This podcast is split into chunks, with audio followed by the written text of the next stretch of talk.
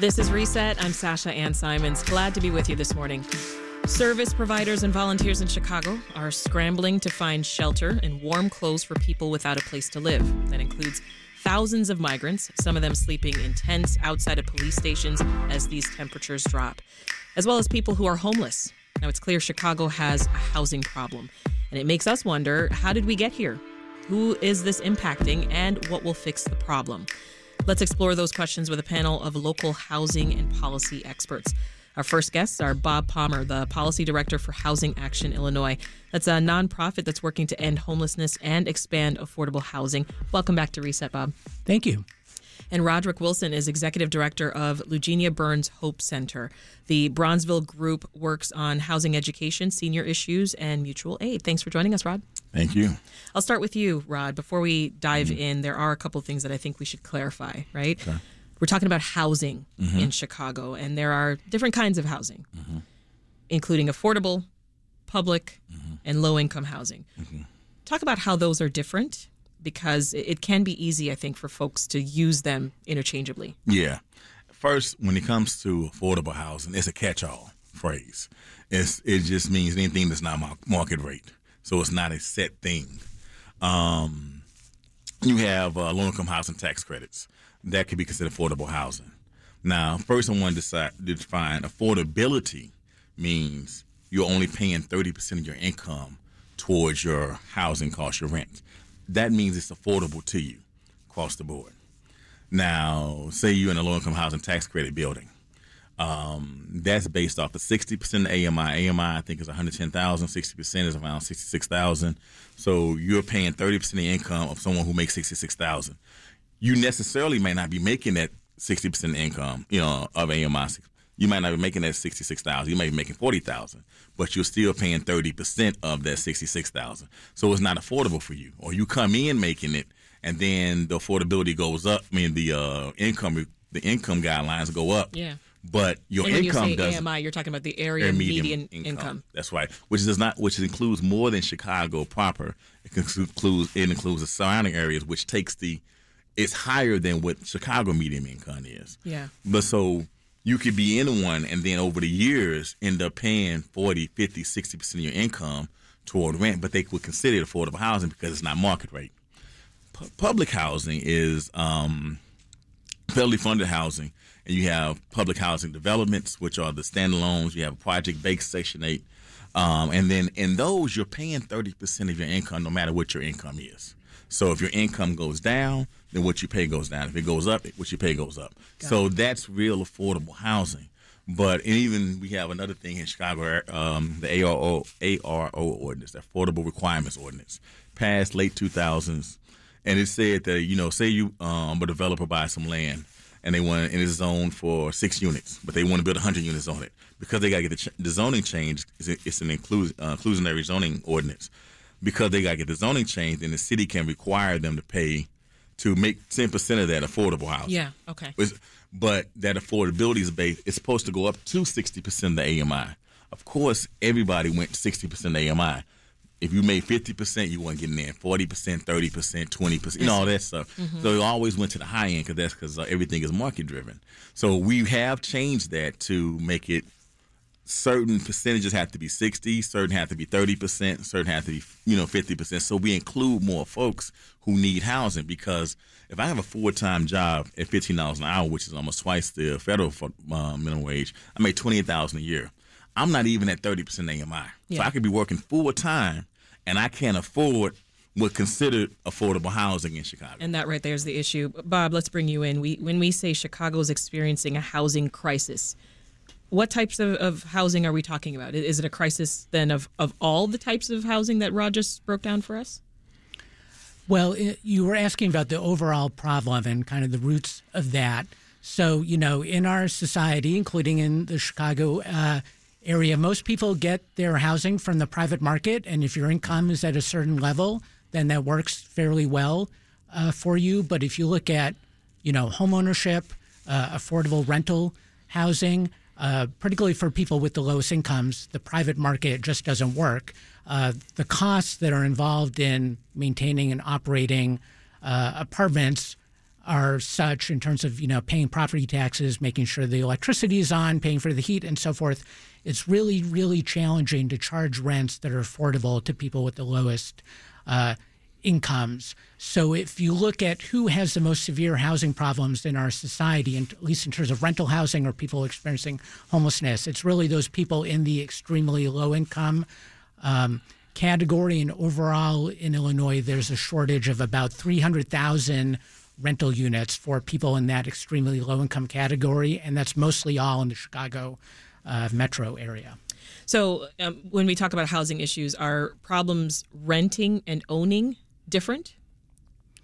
Well, it's relative to your situation. Again, affordable housing, it's all totally relative. Yeah. You know, if you're earning. I think you're you were focused there on, on home ownership, so I want to make sure. Well, we I make did. I did make a quick mention of home ownership, but the numbers I quoted were on uh, rental housing. But aff- you know, affordable housing is a, a really a general term for somebody who earns you know three hundred thousand dollars a year. Mm-hmm. There's something out there that's affordable to them. There's certain housing that isn't affordable to them, but they can get their me- needs met in the private market very easily.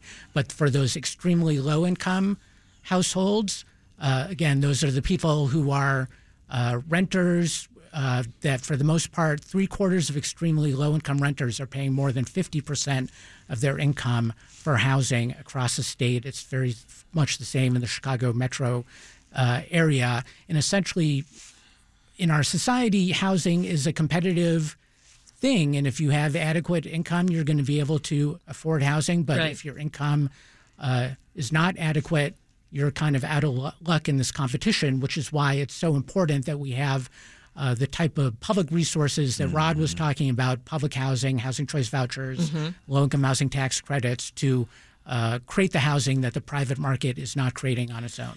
Rod, many advocates say it's the high cost of housing as well as the lack of affordable housing that leads one to homelessness. What's your response to folks who say being homeless is either one, a personal failure, or two, it's a result of someone's addiction or mental health condition? I think those are just ignorant statements. Who doesn't who doesn't know what people are going through? Um, I think so. Thing about homelessness is again, it goes back to everything is market driven. Everything is based on how much money someone can make on it. Again, like I said, I could be working forty hours a week, and I could be homeless because I can't afford an affordable housing unit. Meaning that it is affordable, not market rate. Because I'm making twenty. Because if I'm making fifteen dollars an hour, I'm making twenty four hundred dollars a month. The average two bedroom in Chicago is what seventeen hundred. So if Yeah. I'm making twenty four hundred grossing, I'm only bringing home about maybe two. So is ninety percent of my income supposed to go toward housing? So I just I think there's this thing when it comes to people who are uh, low income, who uh, maybe in these situations we see them a certain way, but that's a society, and I think that's also to me is a th- it's part of the thought, the thread of racism that, that cuts through the society that we don't um, recognize housing should be a right for everyone and it's on government to make sure that that's the case. And right now, it's, that's not the case. Government works for typically the business class and typically for industry, not as much for people. Um, there's a thing that you know we've been advocating for for the ban, uh, lifting the ban on rent control, which would cost the state nothing, and then you can begin to regulate how much a landlord can raise their income. Right now, a landlord can double your rent, can triple your rent from lease to lease, and that's not right. That's not fair. That's not anything. So what we're saying is people come into communities three to five years, and then they got to go somewhere else. Yeah. And they got to go. So how can you build community? How can you develop roots? How can you get to know your neighbors? How can you be? How can the community be safe if it's constantly moving based off of how greedy and the price gouging that happens? Not not all landlords do this, but we do see a lot of it, especially when in gentrifying communities. Yeah, and, we'll we'll talk more about that um, later in the discussion. I, I want to back us up a little bit, Bob. How did we get here? Uh, you know, Rod brings up some great points. I'm also thinking about redlining in Chicago, right? You know, that practice of denying um, eligible or, or credit worthy people services like loans or insurance benefits um, just based off of where they live and and because they're seen as this quote financial risk, right? So, I mean, talk about redlining and how that's impacted just the kinds of housing options that are available to folks, especially black people in Chicago. Well, yes, and redlining, again, going back to homeownership, um, you know, is particularly uh, harmful in terms of limiting people's access to mortgages and restricting where people um, could live. But there, if we were to go back to focusing on rental housing, um, another an example of another type of uh, public policy that has largely had uh, negative impacts is zoning, and particularly in Illinois, but this is true all around the country, that uh, local governments can make decisions about what type of housing they will and will not allow in their community. So, for example, in many suburbs of Chicago, it's very difficult to have any uh, apartment buildings, mm-hmm. or even, again, for homeownership, um, requirements about lot sizes and minimum setbacks mean that you can only really build big, expensive housing, and you can't build, you know, homes that would be affordable to first-time home buyers or people of more moderate um, means. Even in many communities, and this is true in uh, parts of Chicago, you know, you can't build a two or three or four flat, and so we know these are very sensitive um, uh, issues because of uh, that I think are tied to um, unfair conceptions about affordable housing. And for some people, when they think about affordable housing, they just think about, well, that means public housing. But yeah. really, it's much mm-hmm. broader than that. And affordable housing is something that everyone needs. It's a basic human need. And again, we should be treating our society in our society housing as a basic human right, mm-hmm. but instead we're again, and the private market again works well for many people. But if we just leave housing to the private market, a lot of people are going to be left out, and that's yeah. exactly why we have homelessness mm-hmm. uh, today. Yeah, and so you're, you're and you're touching shortage. there on policy yeah. that continues to make housing an issue. Right. You know, we've also seen numerous housing projects like Cabrini Green, mm-hmm. the Robert Taylor homes, mm-hmm. demolished in the 90s and early 2000s. They were home to thousands of Chicagoans, mm-hmm. right? Fast forward, now we're seeing this trend of building mixed income housing. How's mm. that going, Rod? It's not going well at all. I mean, because when they started demolishing the public housing, there was this promise they were going to bring back a, a fraction of the housing that was there. Only a fraction was supposed to come back. So what ended up happening is that fraction that was old, they're not they're bringing back a fraction of a fraction of that. So at the Harold Ickes home, you had 100,000 units of public housing. Um, they started building back some of the units. They they're saying they're only going to bring back 240 units of the public housing that was there. They haven't. They built they built about 80 units. At the Abla homes, you had 3,596 units of public housing. Only 750 of the public housing is supposed to come back. They built 245, and then under Lightfoot administration decided to give 25 acres of vacant land to a billionaire that owns Chicago Fire soccer team to build a training facility and soccer fields. At Robert Taylor Home, you had 4,400 units of public housing. 800 units supposed to come back. They built about 350, 400 units, and they gave a block of land to a program called XS Tennis mm-hmm. without building back the housing. So it's not going good because – the what we were promised, the small amount we were promised, we're not we haven't been given back. And the and the problem with this is that we see development as the geography of a particular area, the neighborhood. We don't see it as the community, the people. If we saw development, we need to change that paradigm. How do we make the existing population's quality of life better? Then we'll do it differently. Because our organization advocated when they first came up with the plans transformation, let's not get rid of all the public houses at once. Let's tear down a building, build some housing, bring the people back, then go to the next building. So you don't lose people. Mm-hmm. People who are there could benefit from it. They didn't do that. For the first time in history, they gave people Section 8 vouchers. They would just hand them in public housing, and now you can use them outside of Chicago. So what ended up happening was it was a public funded depopulation of black people out of Chicago. And people went to Minnesota, Iowa, uh, Indiana, Wisconsin, and those folks ain't came back. And so we lost 300,000 people went from 52%, 52% of the population to 28%, mainly because of the plan for transformation, directly, indirectly. Those directly for those families there and indirectly for the black folks who live in those communities who could not afford to live there once the public housing left. What's the plan for the people who have been here this right. entire time? It has to be focused on the folks that's there, not let's bring in the Starbucks, let's bring in the Whole Foods, the things that they can't afford Yeah. that makes the community look better, but it's not improving the quality of life for the people that's there now, because then you'll be putting different things within the community. And we're back now with more Reset. I'm your host, Sasha Ann Simons. Chicago, like many cities across the country, doesn't have enough affordable housing for residents. It's not a new problem, but it is one that is getting worse as thousands of asylum seekers arrive in the city and as homelessness continues to be a major issue. We're still here with Bob Palmer, who's the policy director for Housing Action Illinois, a nonprofit working to end homelessness and expand affordable housing in Chicago, and Roderick Wilson, executive director of Lugenia Burns Hope Center. That's a Bronzeville based community organization focused on housing education and mutual aid. Bob, as I mentioned here, we're seeing these two realities in Chicago. We've got neighborhoods with too little investment, and then we got these so called hot neighborhoods where uh, rents and home prices have gone up fast, and it's forcing some longtime residents out. That can feel like two extremes. I wonder what you make of it.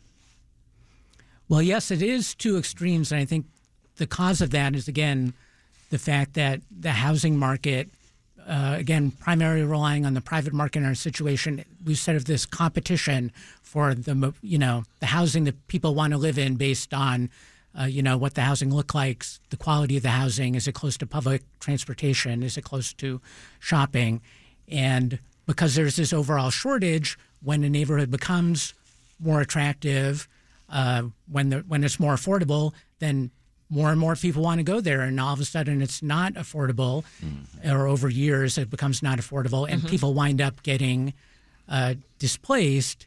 And you know the housing market reflects uh, kind of the problems in our society with uh, systemic racial and economic inequality, and so in this competitive market.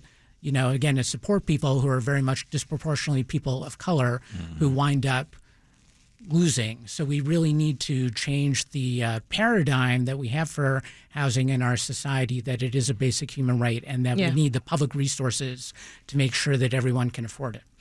I want to go back to something Rod brought up earlier, and uh, it's a focus on renting. Mm-hmm. Let me hear from both of you briefly on this. Uh, tell us more, Rod, about the role that you think landlords play in this crisis. I think you know landlords, especially those larger conglomerates, those larger landlords, they are price gouging folks, and, and we've seen that. We've seen it in Bronzeville, we've seen it in Pilsen, we've seen it in Logan Square. You know, they want to clear out a building, they'll double, triple the rent, push people out, and then they to bring in a different gentry, a different demographic into the community. Even after COVID, we saw 12, 13, 14, 15 percent increases in rent, and you know, folks' income didn't go up, but they can do it because no one regulates them. And I think that's the thing that we have to really get control of because rent should not just be at the whim of whatever someone thinks they can get from it.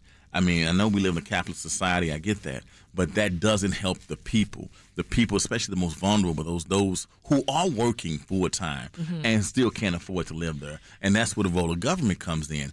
Government has to work for all the people, not just those who are in business, not just those who are landowners or or landlords and that type of thing. But sometimes those low income working families get left out because they can't contribute to a campaign, whereas landlords and the real estate lobby can. And so those those elected officials then lend their their policy to them instead of the people that they're supposed to be serving. Right. Well, here's the thing. We we've talked quite a bit with landlords here on, on Reset and renters.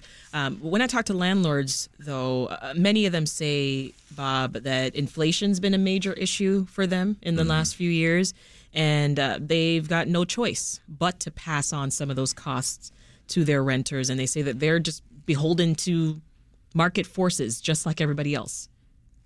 What do you think? I think there is quite a bit of truth in that. Obviously, there's a lot of different landlords. You can find all different uh, Prices kinds and up. perspectives and so forth. But you know, in terms of solutions, one important resource that comes from the federal government is the Housing Choice Voucher Program. And in Illinois, about 95,000 households are able to afford their rent through a Housing Choice voucher. But we know nationally, only about one in four households that would income qualify for a housing choice voucher are able to get it. In the Chicago area, pretty much at every housing authority, all the waiting lists are closed. You have to wait, you know, a decade or more if you're fortunate enough to be on the waiting list to get a voucher. Mm-hmm. So, you know, that would be an example in terms of helping people uh, to be able to pay the rent uh, to increase the number of housing choice vouchers. But then on the other side, we need to be increasing the housing stock so that there are more, uh, there's more choice, more resources, uh, more affordable apartments available to everyone. And that's actually something that both for profit and nonprofit landlords can participate in through uh, programs like the low income housing tax credit program from the federal government yeah. or a variety of other uh, uh, housing uh, uh, production programs that are out there. I'm going to add another voice to the conversation. Mm-hmm. That's Antonio Gutierrez, who works on strategic development and operations as co founder of Organizing Communities Against Deportation. They're also co founder of the Autonomous Tenants Union. Welcome, Antonio. Hi, everybody. Good morning.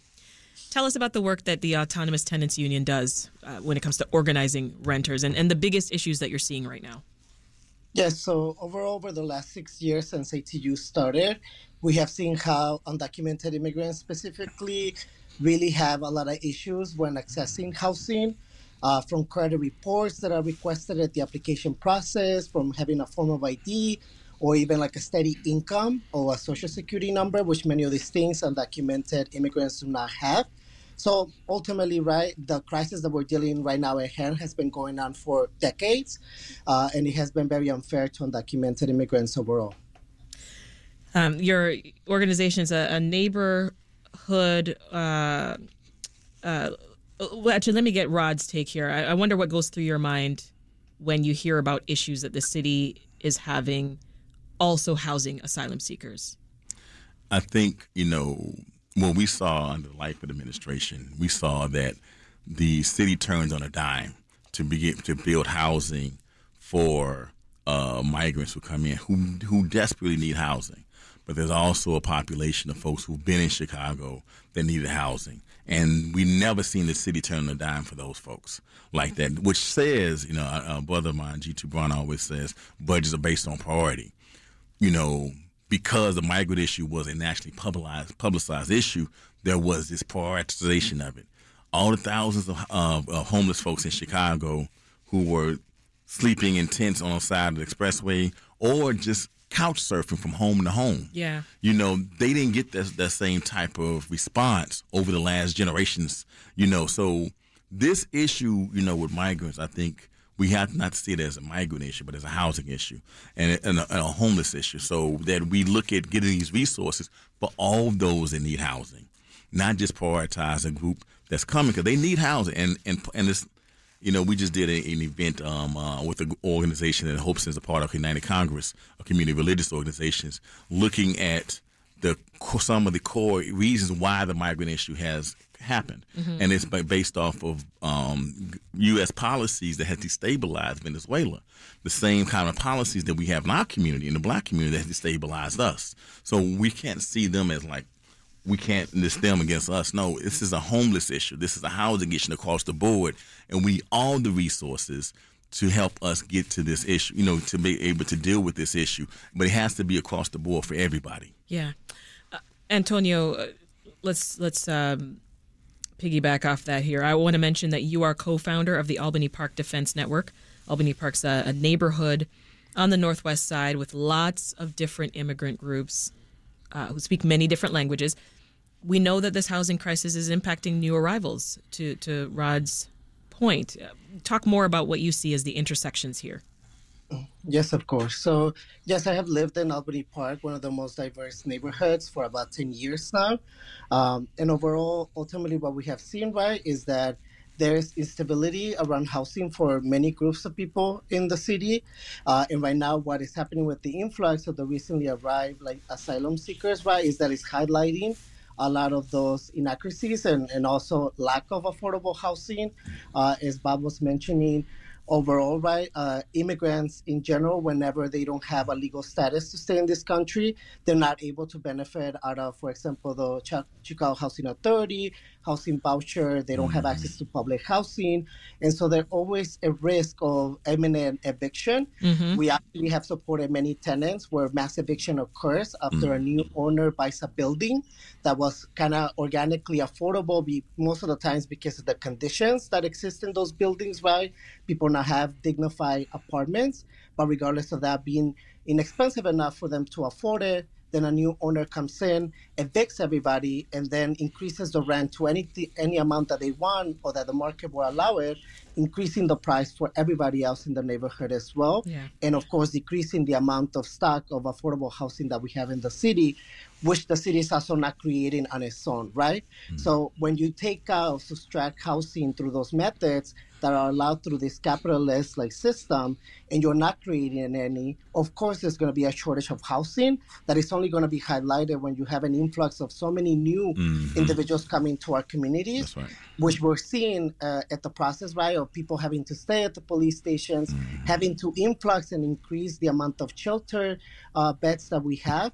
But ultimately, we believe that increasing the, the number of beds in shelters, we have seen that has not solved the housing crisis that we have dealt for decades in the city. On the contrary, it increases the notion, right, that if you don't have um, you don't have access to housing is because you have done something wrong because of how we see housing as a commodity and not a human right. Right. Sasha, can I add one thing? The same priority we're giving housing now for, you know, the migrant community. If we've done, if we would have did that five years ago for the homeless population, 10, 15, 20 years ago, we would be in a different place now. We would be able to handle this a lot differently. But it wasn't a priority. It wasn't important. I think and whenever there's a challenge, there's an opportunity. And I think for the city of Chicago, there's an opportunity to say we need to house everyone so that you know we, we, we would have been different. We would have been in a different place. We would have the, the system set up. We wouldn't have to be dealing with two different type of homeless populations either. We could have we could been dealing with just that. But I think the issue has been it's never been a value on those who have been unhoused and homeless in the city of Chicago because they're not affluent. You know, they they're not maybe meeting with their alderman or, or someone else. They're they're like a hidden population that's within the city that we need to make sure that everyone gets what they need to thrive in the city of Chicago, not just some folks. So, so Bob, let's continue looking forward. Right, we're struggling with temporary housing solutions at the moment. How do we even begin to think about permanent housing solutions? Uh, does it require a big shift in the way that we are thinking about this? It does require a big shift, but there are lots of great existing uh, programs and policies that are helping uh, improve the problem, although it's still obviously very bad and there's this huge shortage. I mentioned housing choice vouchers. The federal government is really crucially important in providing resources, but uh, Governor Pritzker's done some very good things in terms of increasing investments in the Home Illinois state plan to prevent and end homelessness. Uh, we're very excited that the Bring Chicago Home Chicago ordinance to uh, create more resources through the uh, making the real estate transfer tax progressive is, seems to be uh, moving forward. And um, there's also, for example, just one thing, a new funding opportunity that's available through the Biden uh, administration that the uh, local regional area agency for planning is applying for, in addition to the city of Chicago and some other communities, that will provide some financial resources for communities to look and try and address how maybe zoning in their community is an obstacle to creating more affordable housing. Yeah. And so hopefully those uh, applications will get funded.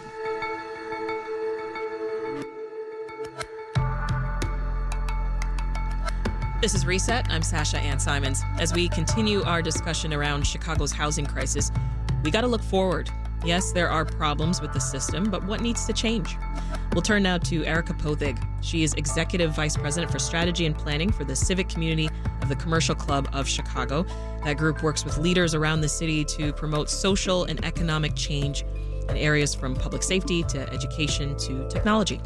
Erika was formerly a special assistant to President Joe Biden for housing and urban policy on the White House Domestic Policy Council. Welcome to the program, Erika. Thank you, Sasha. Good to have you.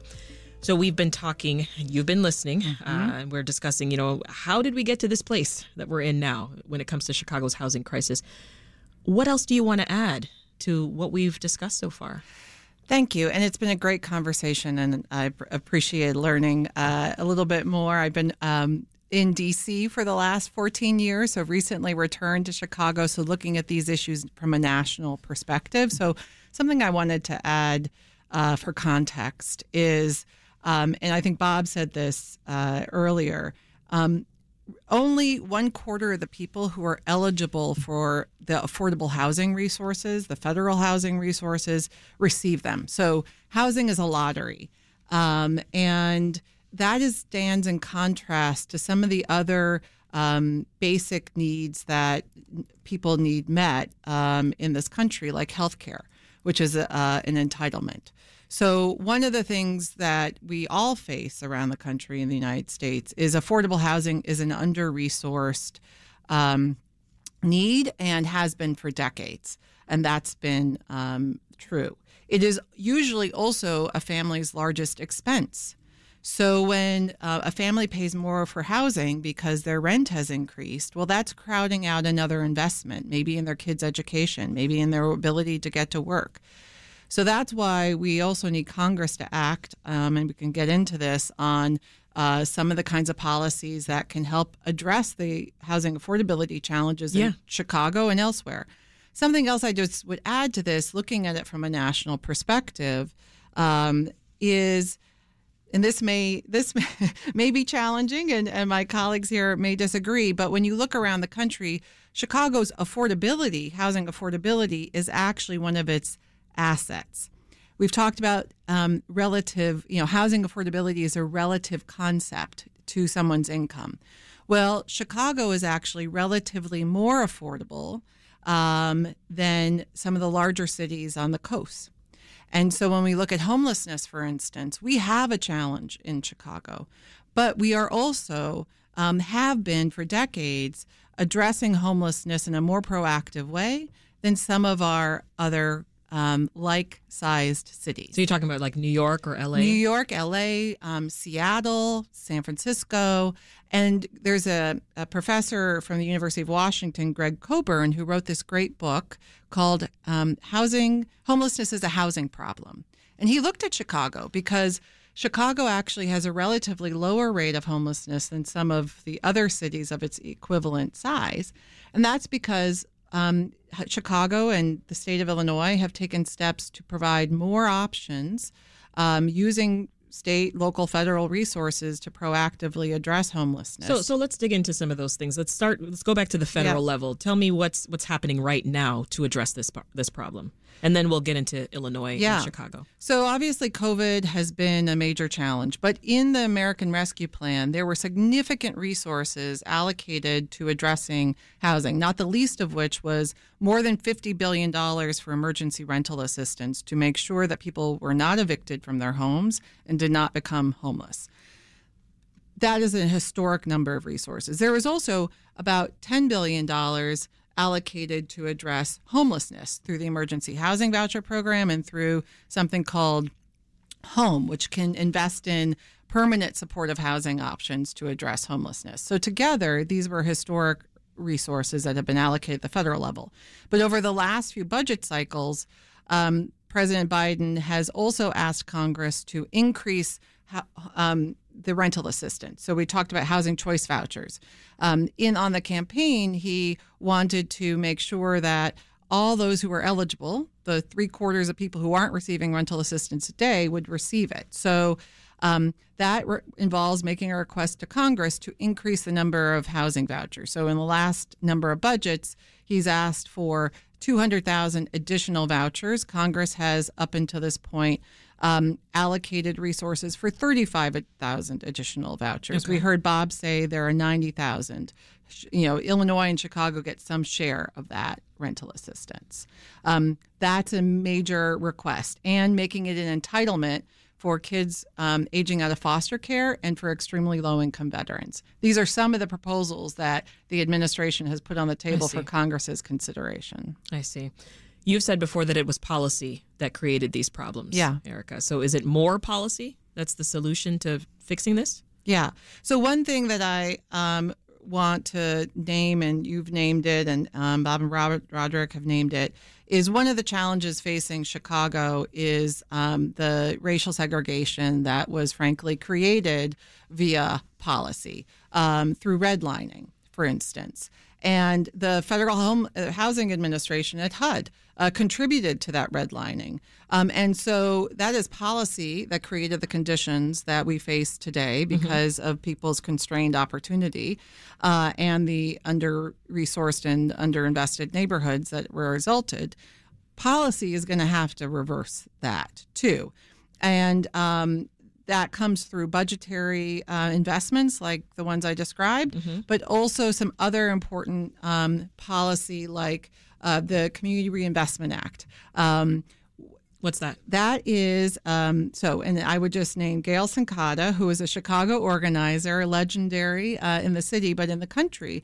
Um, and she led a movement here in Chicago and nationally to uh, um, raise attention to the practice of redlining, which uh, you know was banks essentially saying we will not lend in these neighborhoods. Right. The Community Reinvestment Act is a set of um, requirements and regulations that the um, those that regulate the um, you know large banks and community banks um, have to follow um, to make sure that where they're taking deposits is also where they're lending resources. The um, Federal Reserve Bank, the uh, Office of the Comptroller of the Currency, the FDIC, all just last week or two weeks ago published a new, updated, modernized Community Reinvestment Act regulation mm-hmm. that will uh, ensure that um, banks are being held accountable to making sure they're making investments in uh, neighborhoods um, that have been traditionally underinvested in. So we've been talking about uh, how there are these two dynamics, two sides when it comes to the affordability of housing, yep. right? I'm talking about uh, income and then the price yep. of housing. Uh, so talk more about policy that you could, you think could address both sides, the price side of the issue and then the income side, um, and whether you think it's possible at all to fix housing issues without addressing both. Yeah, no, you have to address both for okay. sure. Yeah, absolutely. And let's talk about the supply side of this. So um, at the federal level in March 2022, the Biden administration put out a housing supply action plan because Bob pointed out earlier that supply is one of the challenges that we face. When we don't have enough supply of affordable housing, prices will rise. It's constrained, right? Right. So we need to increase supply. Across the country, we are 1.5 million units short of enough housing. Um, and that is also true here in Chicago, especially for extremely low income people. And part of the solution is the supply. So um, there has been on the table for Congress's consideration increasing the resources to increase the supply, like the low income housing tax credit, as an example. So we need more federal investments um, to increase the supply of housing. That's up for Congress right now to decide whether um, to make uh, make that policy. Okay. On the income side, you know, one of the challenges is it costs too much to build housing than people can afford. We've talked about this. Roderick talked about the share of people's income. It just doesn't pencil out. And so, one of the ways we pencil it out is through supply side subsidies that help bring down the cost of what it takes to build, but also rental assistance, which fills in the gap between what it costs to operate housing and what someone can afford. Right. So, um, so those vouchers we talked about. Those earlier. vouchers are that form of rental assistance that helps fill in that gap. We can also increase income. So one of the things that was also part of the American Rescue Plan was the child tax credit. We know that child the child tax credit cut poverty, childhood poverty, by 50%. That is an income supplement. Um, and that we know people use some of that for paying for their housing, um, it, whether it was to supplement existing subsidy or to fill in the gaps, because as we've said, only three quarters, only one quarter of the people who um, are eligible for affordable housing resources get them. So those other three quarters may have used that yeah. um, to pay for their housing. Going back to our discussion earlier, we got to address that the issue of housing. It's it's different when we're talking about renting versus owning, right? So, yep. uh, what do you think is important to keep in mind about these two different things when it comes to solutions? Yeah. Well, um, first and foremost, um, we have a, and we this is true for Chicago. It's around the country. We have um, a gap between uh, black and brown households that are homeowners and white house. So we have a part of the racial wealth gap is associated with the gap we face in homeownership access. So one of the things we have to do is we have to be ensuring that we are providing um, access to capital um, to um, low, moderate income Americans, but also thinking about how to do this in more equitable ways so that people can get opportunities to become homeowners. In Chicago, one of the ways folks have um, built their wealth is by purchasing two to four unit properties. And Bob talked about that is an incredibly important part of um, Chicago's rental housing supply. Um, it represents something like 35% of Chicago's rental stock are in two to four unit buildings. Well, 50% of those two to four unit buildings are owner occupied, and they're oftentimes um, you know owned by um, black and brown homeowners who are then renting out that housing. So it's like it's an important way mm-hmm. um, to ways in which uh, home ownership and rental housing interact. But we've lost a lot of those two to four unit buildings, um, which is I think, contributing to the housing affordability challenges that we're facing. So, one of the sure. things we have to do is we have to shore up those two to four unit properties by um, focusing on um, foreclosure prevention mm-hmm. to keep those homeowners in place who be, are the providers of rental housing, but also look for ways to bring new kinds of capital through community development financial institutions, CDFIs, like Community, Reinve- uh, community Investment Corporation, CIC, um, who are helping to finance some of those kind of two to four unit properties, which are an essential supply of rental housing, especially unsubsidized uh, rental housing. On the program yesterday, Erika, we talked about rising property tax bills. Mm-hmm. Perfect timing. Uh, we got homeowners who were calling yep. in, and um, some were saying they've left. Got, I remember a woman called mm-hmm. from Indiana said she left years ago. Other folks were saying they're considering leaving Cook County uh, just because of the fact that their bills have increased substantially. They simply can't afford it mm-hmm. anymore. Um, one caller also asked about an alternative to the property tax system is there a way to pay for services like public schools without raising people's property taxes? So, um, every state or city can decide how to finance um, their you know their put what revenues they choose to uh, finance their services and we rely heavily in uh, illinois and in chicago on the property tax um, system to be able to do that. And property taxes are paid by commercial property owners, businesses, um, as well as homeowners. And right.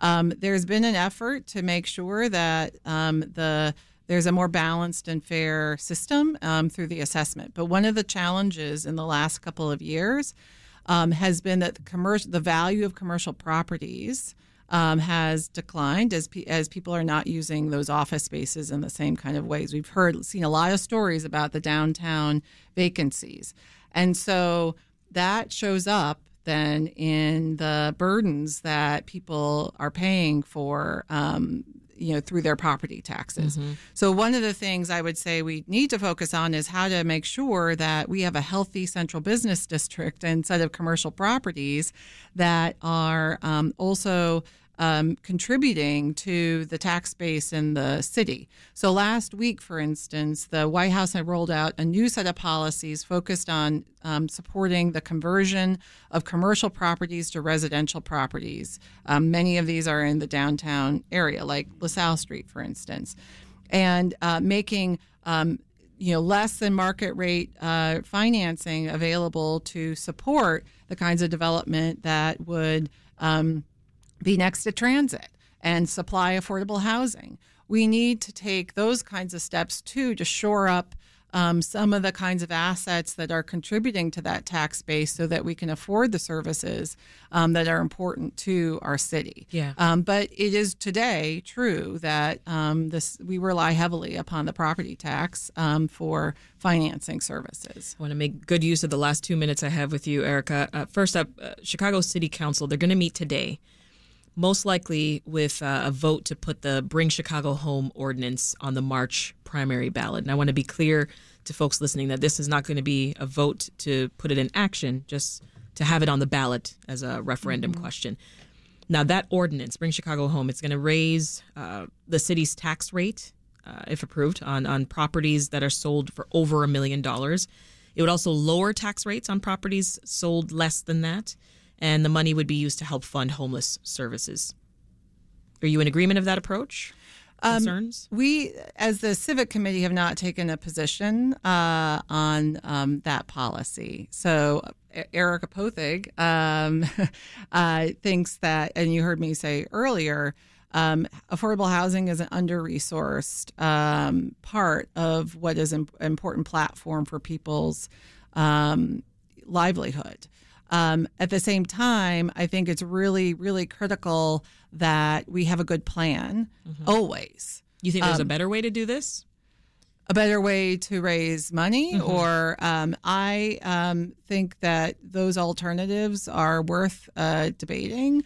Um, but it is, you know, one source of income. I think the the challenge with the real estate transfer tax is it's a very lumpy um, tax and very dependent upon transactions. Um, and um, if you're going to fund affordable housing services through that um, tax, I think you have to be very careful about what your make, commitments you're making uh, because uh, you can't rely upon a steady Yeah. um, source every year.